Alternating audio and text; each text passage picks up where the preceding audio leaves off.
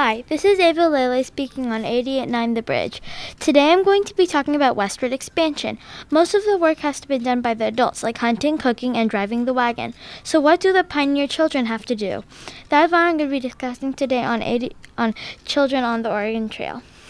The children on the Oregon Trail have to do work like the adults, but work that they can do, like milking the cows and carrying the water.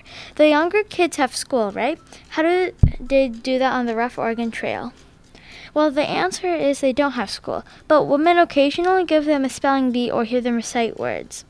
All of that sounds like work, right? Well, they also have fun too. Some activities they do are gathering berries, picking wildflowers, and playing with buffalo chips. Unfortunately, soon after they start the journey, they get bored. That was the daily life on the Oregon Trail for the children. This is Ava Lele speaking on 889 The Bridge.